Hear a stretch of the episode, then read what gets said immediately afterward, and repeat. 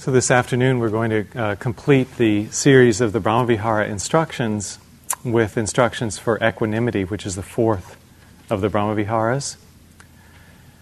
And in a way, it's a kind of odd Brahmavihara because it's not in itself emotional.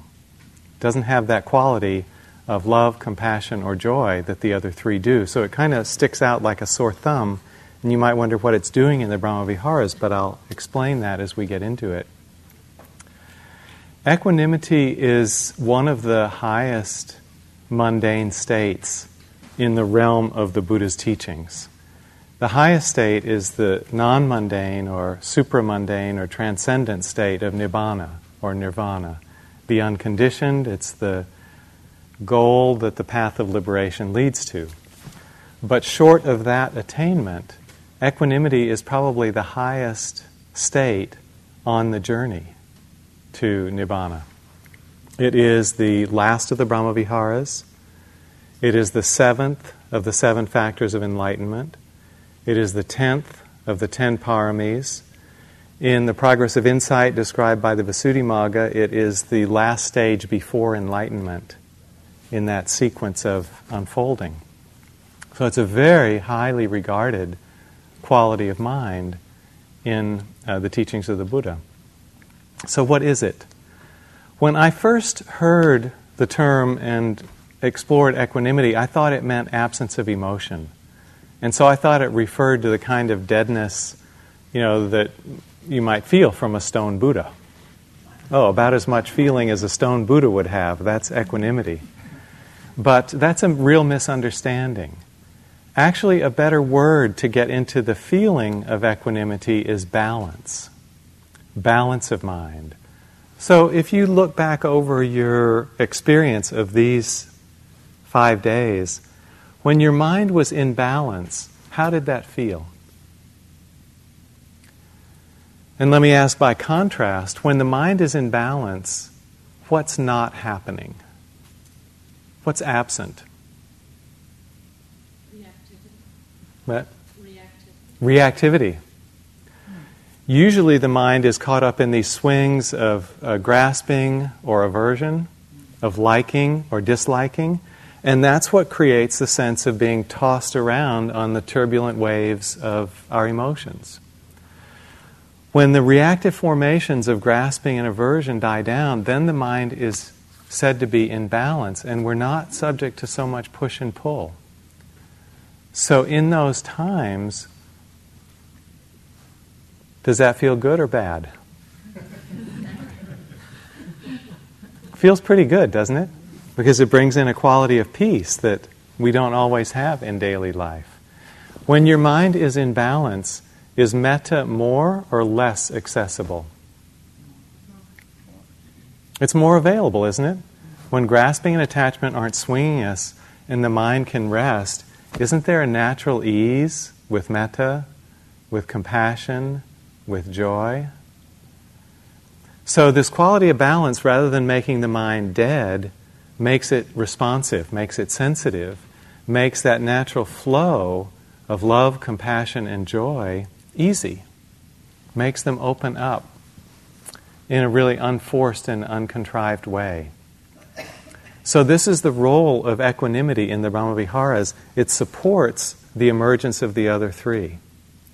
When it's not there, it's sort of hard to find the other three. But when it is there, they can come out easily and naturally. Also, because of the peace and calm of it, it sort of prevents them from tipping over into their near or far enemies. So, equanimity supports the purity of the other three Brahmaviharas and discourages the kind of hindrance aspects of the near and far enemies of the other three. So it's really needed as we deepen and strengthen this practice. The word equanimity uh, is a translation of the Pali word upekkha, and you'll see it on the name of the fourth dorm metta, karuna, mudita, upekkha. And the etymology of upekkha is looking on. So you kind of get that sense that it's sort of a meditative state that's looking on. It's in touch with things that are coming and going, but it's not being so thrown around by them all. Because there's this quality of observation that's happening. So that's the sense uh, that upekkha is kind of settled back, looking on to everything that's going on, but not caught in it. It's a mind that's not caught in the arisings. So there's a kind of coolness in upekkha. There's a kind of cooled out quality. One of the synonyms for nibbana is coolness. So you can see that it's getting close in the mundane realm to that transcendent quality of peace, the peace that can't be broken or disturbed. But if it gets too cool, then it fades into its near enemy, which is indifference. So, as a Brahmavihara, the near enemy of upekkha is indifference.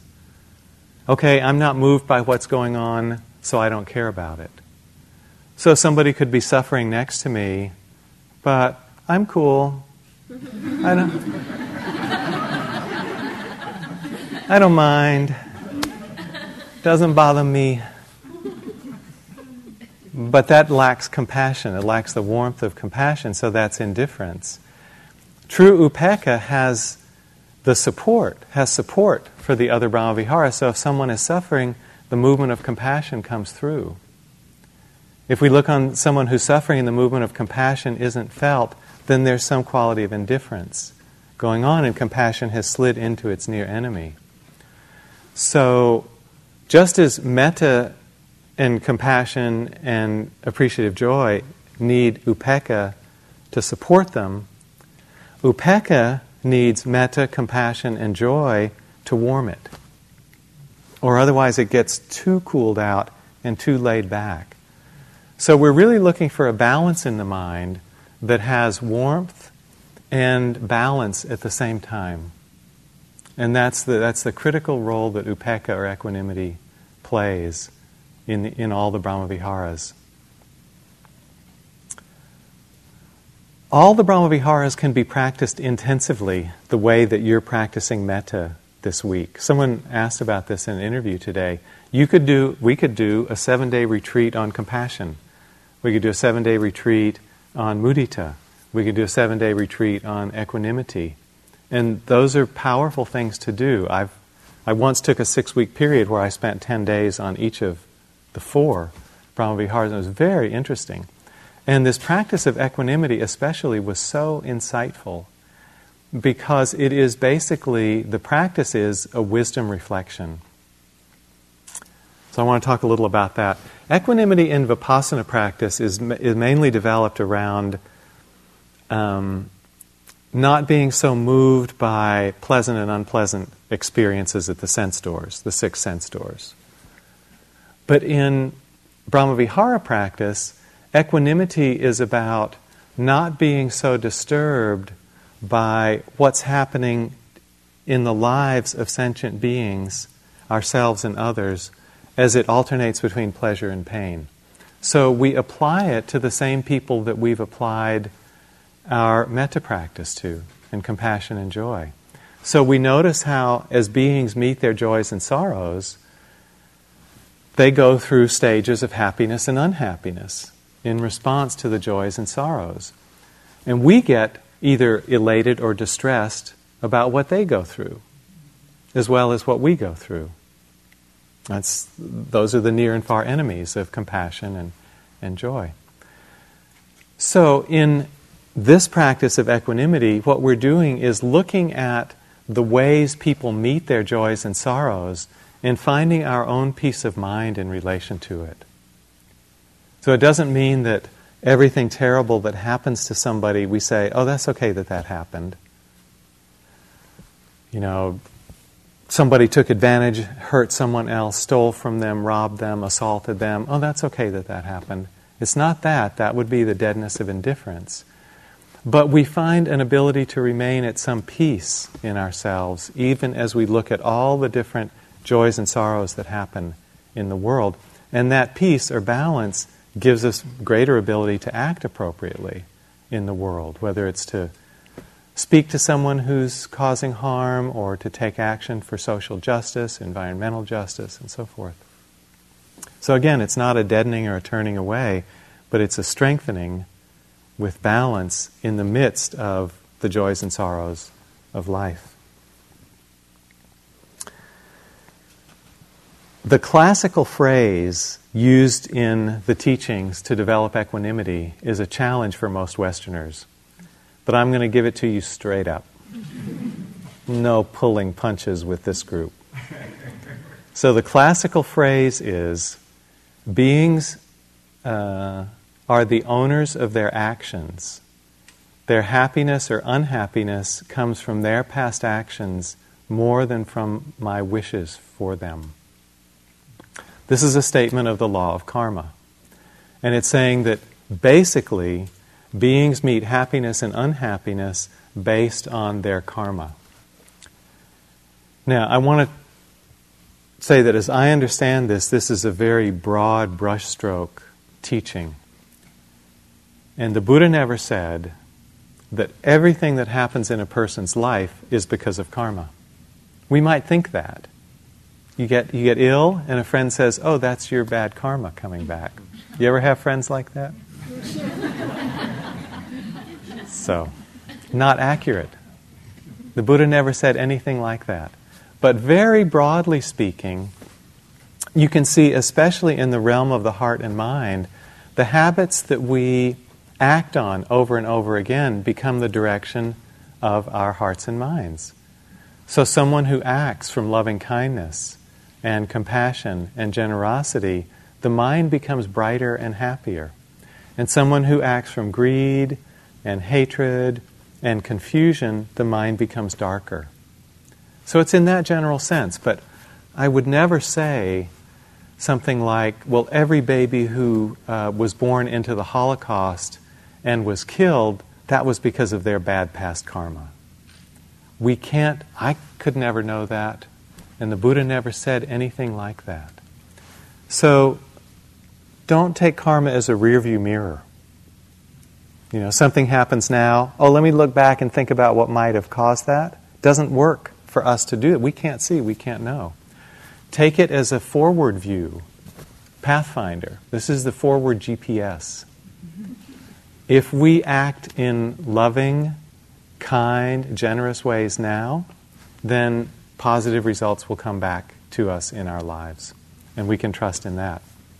So, in that broad brushstroke, you can see how, to some extent, beings meet their joys and sorrows according to the unfolding of their past actions, especially their mental actions. But for a lot of people, this just doesn't make sense. It's too cold and distant. So, there are lots of other ways to talk about the equanimity phrase. So, another nice one is to say, beings meet their joys and sorrows according to a lawful nature. And we understand there are lots of laws operating in this nature. The law of karma is one, but there are physical laws, there are chemical laws, there are biological laws, there are laws of physics. If a car hits a person, the person ends up not feeling so healthy. So, all these laws play in and it just illustrates that what happens in our life comes from many, many causes and conditions. What that does when we see it is it takes out the idea that I can control this. We have this underlying assumption, ego has this underlying assumption I should be controlling my happiness or unhappiness. But it doesn't work. As you can see from this week, we don't have much control over what goes through our hearts and minds. But we understand that our hearts and minds are formed from many past causes and conditions. And the equanimity practice is built on that acknowledgement and, and deepening of that insight. So, the classical way is to mention the teaching of karma, but um, there are other ways to say it that don't have to depend on karma. So, I'll just mention a few. Whether I understand it or not, things are unfolding according to a lawful nature, or all beings meet their joys and sorrows according to a lawful nature. An even simpler way is things are just as they are. This is a great equanimity phrase. Who can argue with that, right? things are just as they are. Yet it brings that sense of acceptance or at peace with. Um, another way to say it, doing a Brahmavihara for someone, is I care for you, but I can't control your happiness or unhappiness. No matter how I might wish things to be otherwise, things are just as they are. A very simple way to say it is um, May I accept things just as they are. May I accept this just as it is. All these, fla- all these phrases have the flavor of equanimity, and that's the important thing to bring our own heart and mind into some acknowledgement of the truth of what is now. Doesn't mean we don't work to change that in the future, but right now, to come into peace with it, we develop this quality of equanimity. Another difference with equanimity as a Brahmavihara is we're not sending it to other people. We're not trying to make them equanimous. We're trying to find equanimity ourselves in relation to their life. So then you can start to see how it offsets the near enemy of compassion you know, which is um, despair or grief about the overwhelm of suffering. May I come into balance myself with the way things are for this person? Or with mudita, the far enemy of envy, when somebody seems to be doing a little too well, a little too happy in their life, then this quality of balance lets that be the way it is. And understand that maybe there were particular laws that brought those conditions into effect for that person.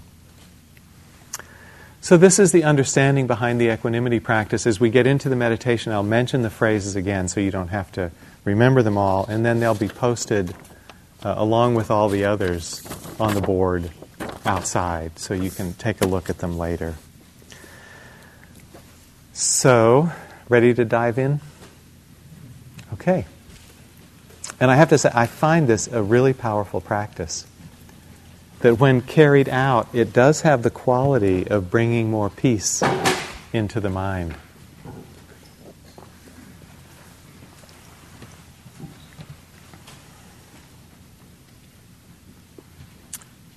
With all the different Brahmaviharas, we start where they're easiest. And where equanimity is easiest is for the neutral person. So, it's true, isn't it? That's who we'll be starting with. So, sit comfortably. Just let your awareness come into the body. Feel yourself breathing.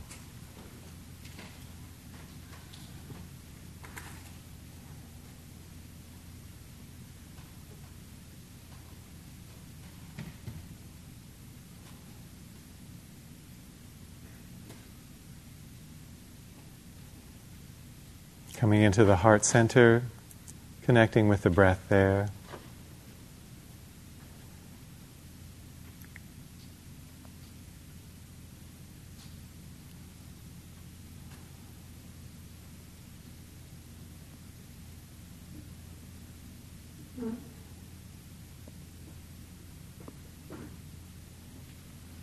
And then inviting in your neutral person.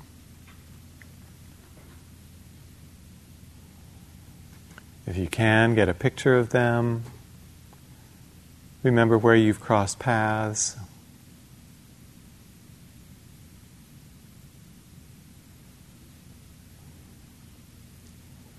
You may not know them well, but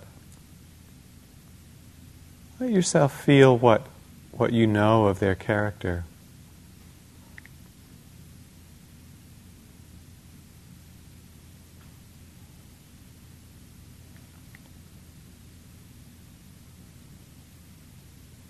And if you have any intuitions about what might be making them happy, how they might be meeting with sorrow.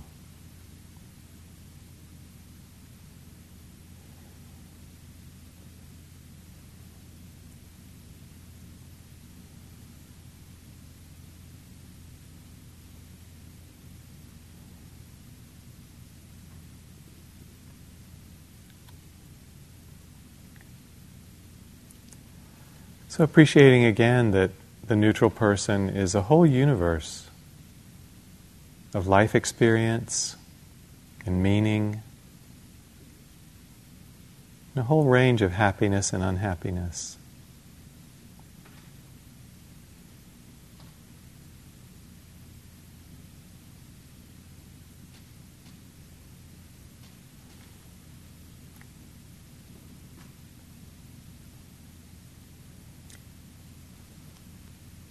And then you can just begin to repeat this, this equanimity reflection.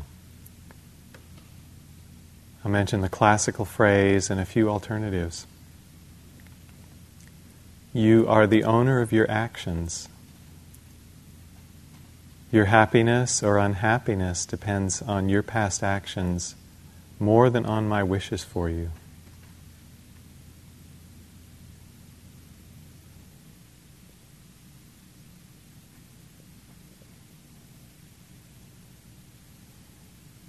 Or, beings meet their joys and sorrows according to a lawful nature. As you say this, you remember that the laws include karma and a number of other laws physical, chemical, biological, environmental.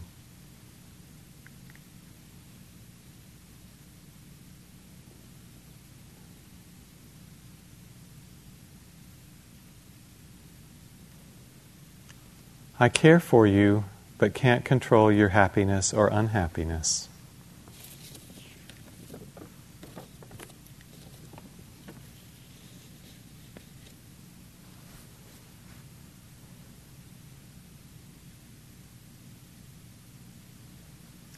Things are just as they are.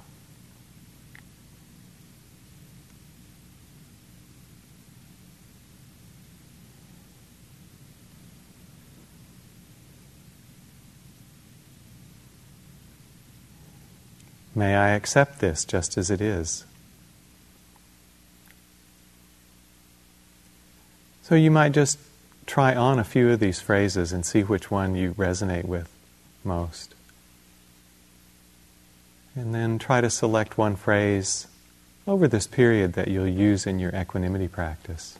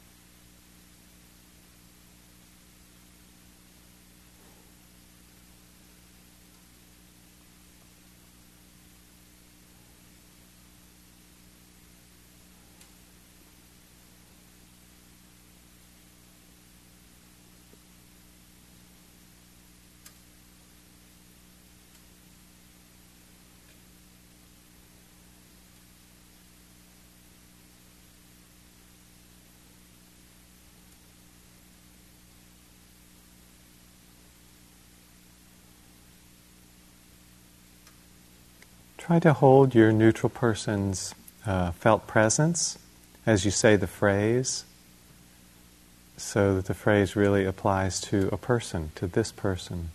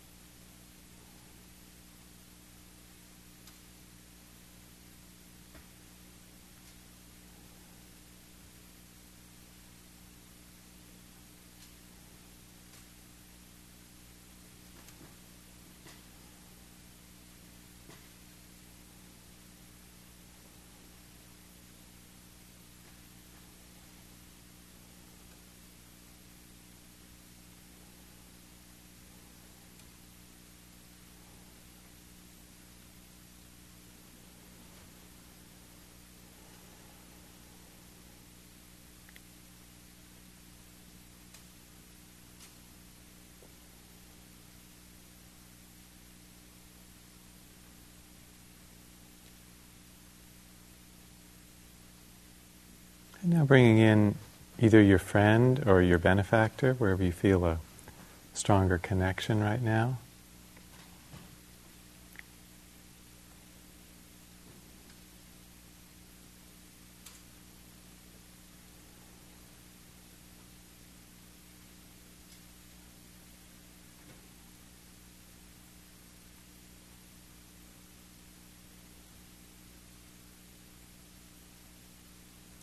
As you connect with this person whom you know better, let yourself remember the range of happiness and unhappiness that's in their life right now. Things going well, things that are difficult.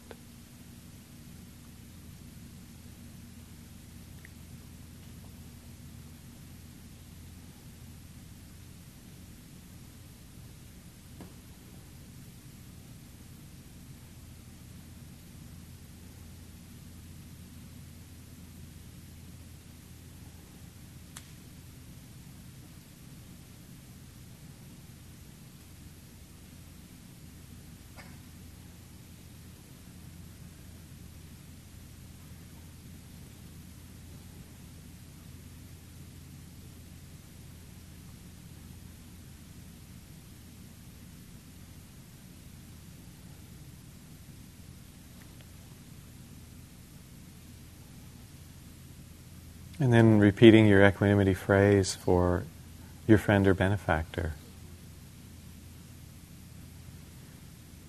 You are the owner of your actions. Your happiness and unhappiness depend on your past actions more than on my wishes for you.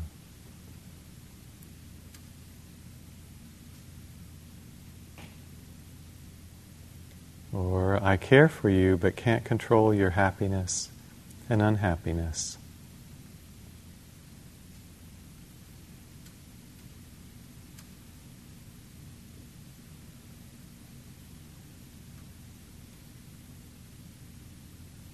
Or whether I understand it or not, things are unfolding according to a lawful nature.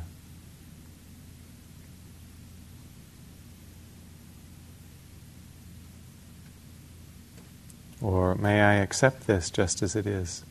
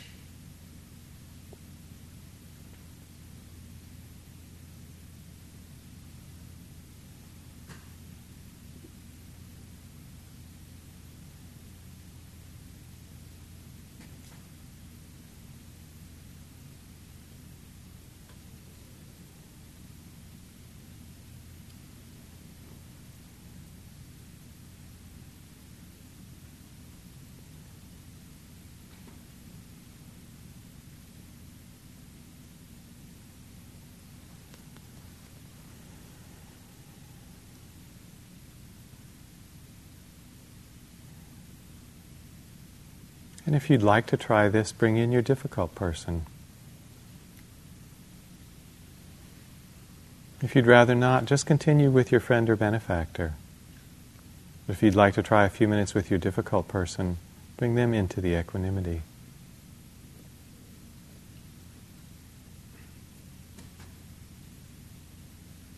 As you connect with them, also get a feel for the range of happiness or unhappiness in their life.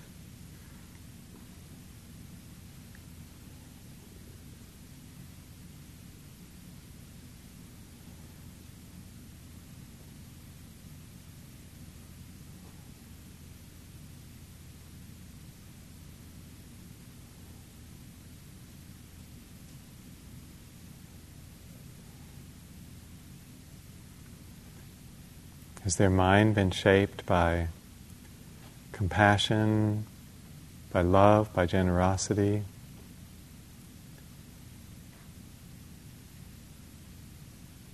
Has it been shaped by more painful obscurations, selfishness, hatred, fear?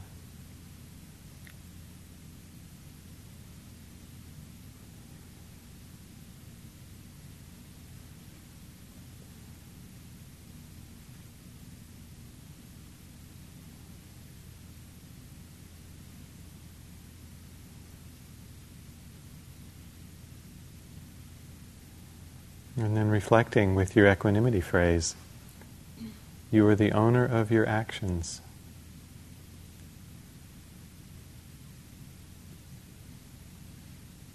Your happiness and unhappiness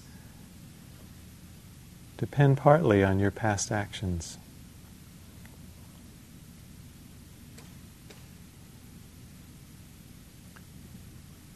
Beings meet their joys and sorrows according to a lawful nature.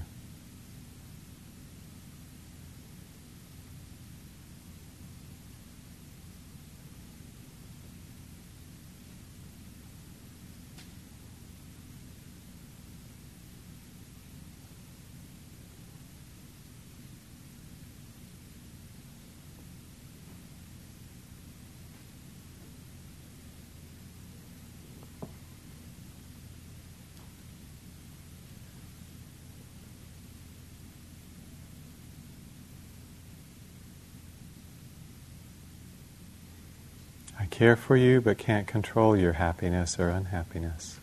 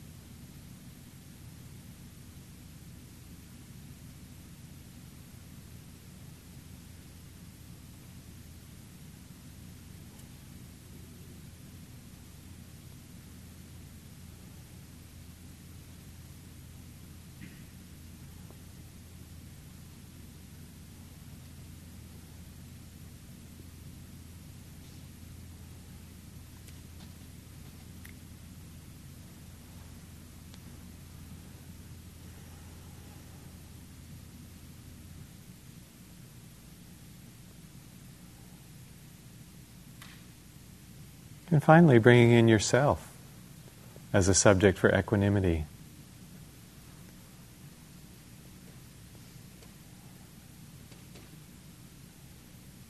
Come in touch with yourself through your felt sense here and now, through the body and mood.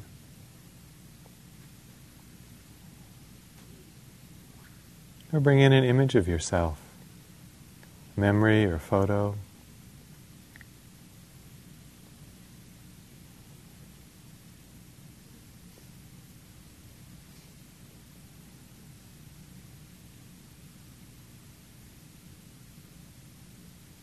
And as you connect with yourself, just bring to mind the range of joys and sorrows in your life at this period.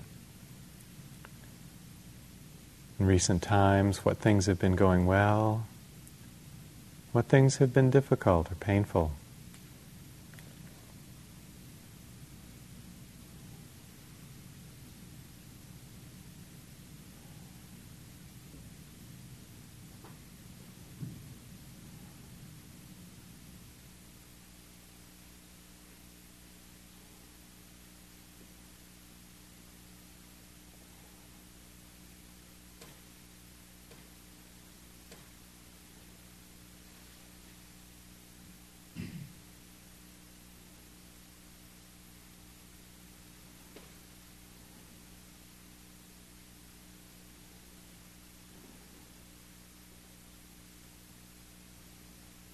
I hope you can feel how the other Brahmaviharas all help to hold looking at this range of joy and sorrow.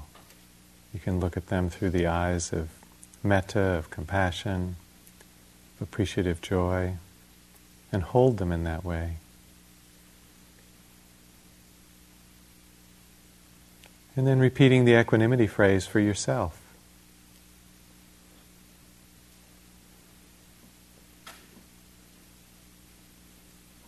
I am the owner of my actions.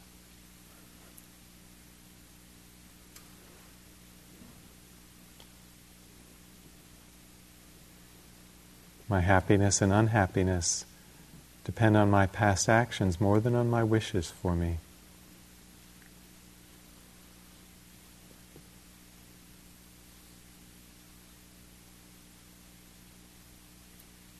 Or I care for myself but can't control my happiness and unhappiness.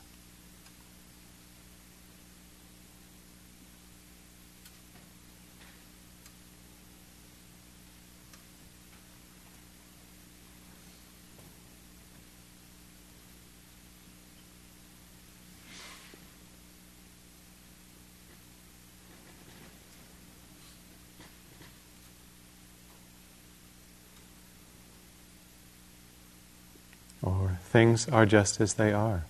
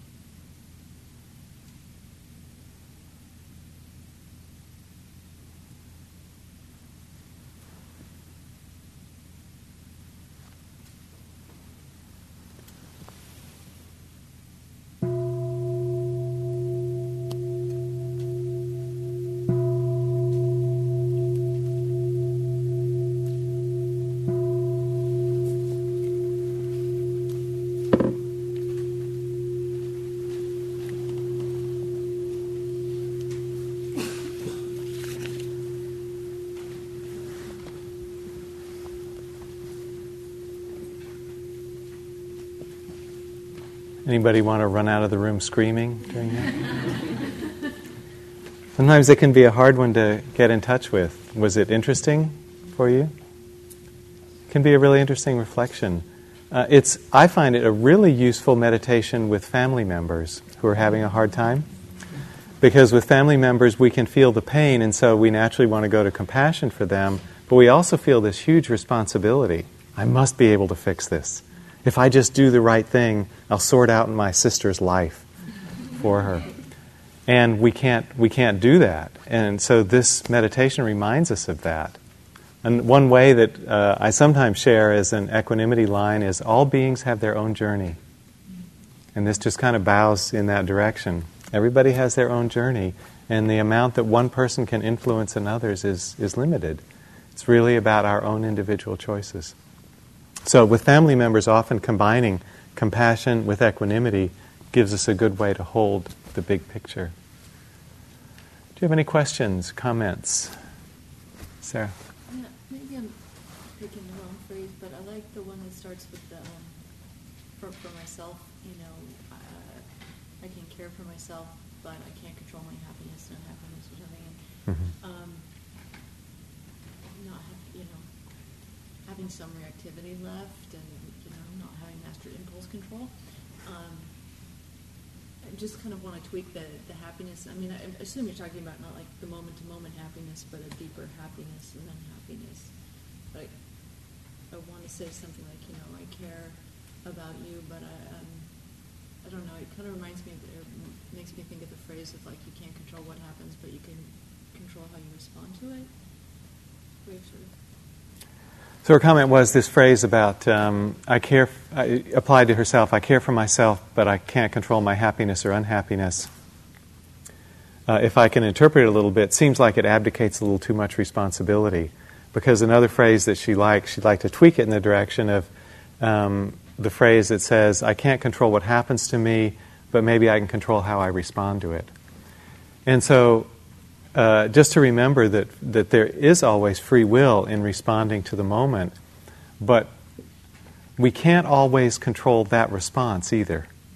You know, even with the best of our intentions, the freedom of choice isn't there, the balance of mind isn't there, the spaciousness isn't there, and so we find ourselves reacting in ways that bring unhappiness in the moment and then maybe in the future. So, in the deepest sense, we are all not at a level where we can control our happiness and our unhappiness thoroughly. An enlightened being can, because they've trained their mind in that way. So, this is just an acknowledgement that even on a moment to moment level, we can't always control it, but we get better at influencing it. Yeah, thank you. Yes.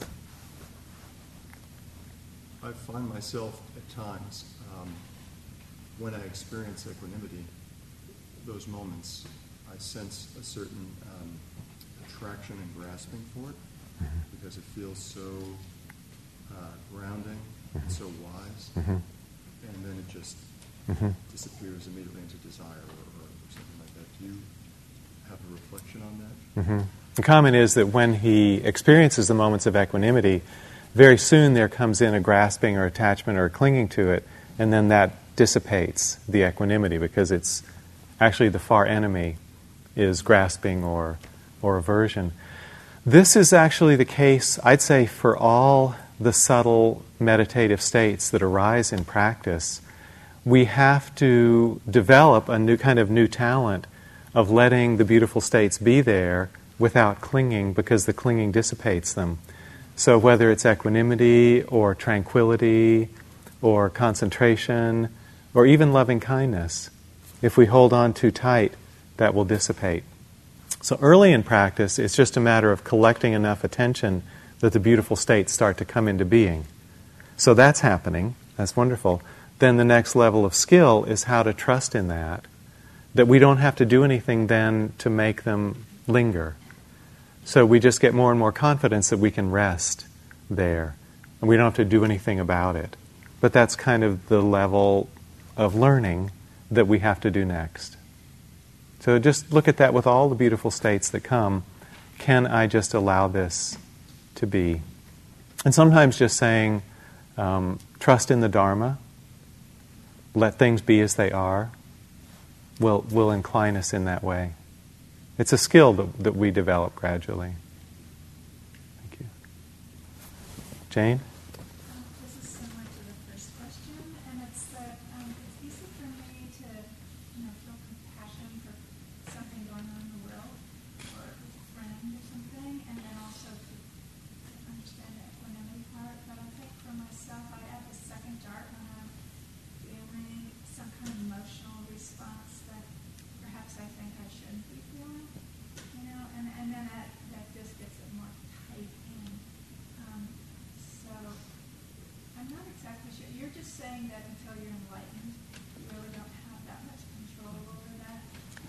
I wouldn't go quite that far. Absolute control. You know, I mean, meditation is a mind training, and as it develops more and more, we get more and more control over our reactivity. Again, control is the wrong word because it's it's not coming control makes it sound like there's a controller and there's an entity within that starts to manipulate, but it's not felt like that. It's more like wisdom uh, you know, the growth of wisdom and loving kindness holds the reactivity better so that it is smaller and it doesn't at, lead into action so much. So I like to think of it more as influence. So all along the path, we get more and more influence about our response to things in life. But until we're really free, we don't have complete choice. So we, get, we still get humbled you know, by the way our responses come out. And so we, you know, we just want to accept that too. So especially looking at all the craziness that goes on in the world, we're going to have a lot of emotional reactions to that, you know, for a long time. So we just want to then, okay, let me hold that with compassion. So sometimes in doing an equanimity practice, it's good to bring in another Brahmavihara. Oh, let me hold this with compassion. Ekaterina? Uh, what's the far enemy of Upekkha? And then I also found myself, um, so the, I care about, you know, but I can't control your, your my unhappiness and happiness. I felt like that was, it was a little bit of a struggle to do with family and friends, mm-hmm. but I found like complete roadblock when I was supposed to turn it to myself. Mm. Um, because I felt like it was paradoxical. Like if there's, if I can't control my mm-hmm. happiness, mm-hmm. happiness, like, mm-hmm. Yeah, a little bit like Sarah's question. First question the far enemy of upekkha is um, attachment and aversion, or you could say agitation. Agitation born of attachment and aversion. And the second question about I can't control my own unhappiness or unhappiness, well, you know, then what can I control? You could even say, well, what's the point of meditation then? Um, so this is this is not a classical phrase. This is kind of a phrase that we've invented to get the feeling of the equanimity practice. Um, what meditation and the whole Dharma teach us is how happiness and unhappiness come about. So, what we learn is happiness and unhappiness arise from conditions. And if we want to have happiness in our life, we have to start planting the seeds in this moment that will let that grow. So, for instance, by planting a seed of metta now, in this moment, you're laying the foundation for happiness to arise you know, a little bit now, but also even more in future. So we kind of understand that if we want to grow happiness in our own life, we have to plant lots of little wholesome seeds. And in, you know, in life in the world, these seeds generally take the form of dana, sila, bhavana. Bhavana, uh, dana is generosity, sila is ethical conduct, and bhavana is mental training, and especially in this field, the training of loving kindness. So, in lay life, generally, a life that is really built on generosity, ethical conduct, and loving kindness will bring a lot of worldly happiness.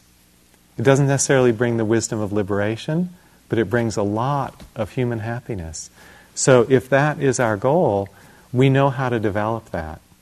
You know, we know how to act in that way, but we also understand it takes time for those seeds to get planted and to grow. So we start to get a confidence that I'm building in my life the happiness and unhappiness, the, the happiness that I want. And I'm refraining from the actions that lead to the unhappiness, but we have to be patient with the growth of it. And so the understanding is I can't always control it right now. But I get through this practice a greater and greater ability to make that happen and to trust in that. I was gonna say, I, I modifiers like I cannot fully, but ultimately control, and that, that helped too. Nice. Her comment was that she uses modifiers like I cannot fully or, or totally control. And I wouldn't even use ultimately because ultimately we can. But it's a way down the road.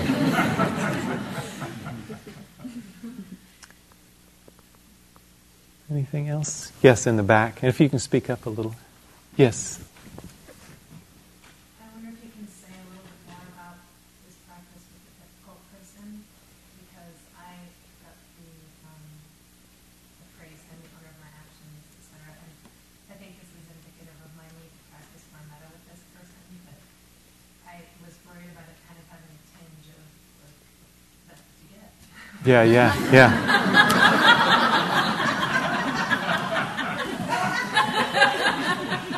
this, is, this is a really important point.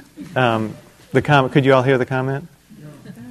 In using the phrase for the difficult person, uh, it kind of came out as, well, this is what you get. There's an element of truth in, in that. When we see that to some extent we're responsible for the creation of our own state of mind through many, many moments of mental habits as we've reinforced them and acted on them in the past, it brings a level of individual responsibility for our well being that is kind of radical in the Western way of thinking. You know, Western culture doesn't have a good understanding of how a mind gets to be the way it is. And so it looks random or like luck or good fortune. But in the teachings of the Buddha, it's because of having planted these, these good seeds of action, you know, for many, many years. So what we acknowledge is that people who are in an unhappy state, and often the difficult person, it's easy to see their suffering through their anger or aggression or, or fearfulness, confusion. And we see how that perpetuates their own suffering. But what's not in the law of karma is um, you deserve to suffer. That's not there at all. And, you know, I just look back on the character of the Buddha. If he could have met, and everyone he met, if he could have just taken away the unwholesome qualities of mind and brought them to liberation in the moment, he would have done that. So there was no sense that beings deserve to suffer, but it's just that by the laws of the mind, we do suffer sometimes from our own actions. And to think that's not going to happen would be like thinking that an apple would get ripe and come off the tree and not fall to the ground. So we start to hold even the difficult person's state and their res- responsibility for that state, we can hold that too with compassion. So instead of some, what's actually a touch of cruel, cruelty perhaps in enjoying their suffering, we can hold their suffering with compassion at the same time as we understand their responsibility for it. Okay, thanks. Last question. It's like it was. It's actually a comment. It's like she said last night. It must be painful for some of these people to walk around so Mhm. angry and Mhm. stuff all the time. It is painful for them to co- constantly live in that state, Yes. as it is for us to be exposed to them. Yeah, that's the reflection. We tune into the pain that they're going through that makes them act in that way. Painful for them, painful for us. Okay. I'm curious, for, and did the, did, the car, did the karma phrase resonate for some of you? I'm just kind of curious. Okay, good. Yeah, I mean, it is the kind of classical expression, and um, if it works for you, there's a lot of insight in it. So, whatever phrase works for you, I hope it will bring that kind of equanimity, acceptance, and uh, peace to balance and support uh, the other Brahmaviharas. Okay, thanks for trying it.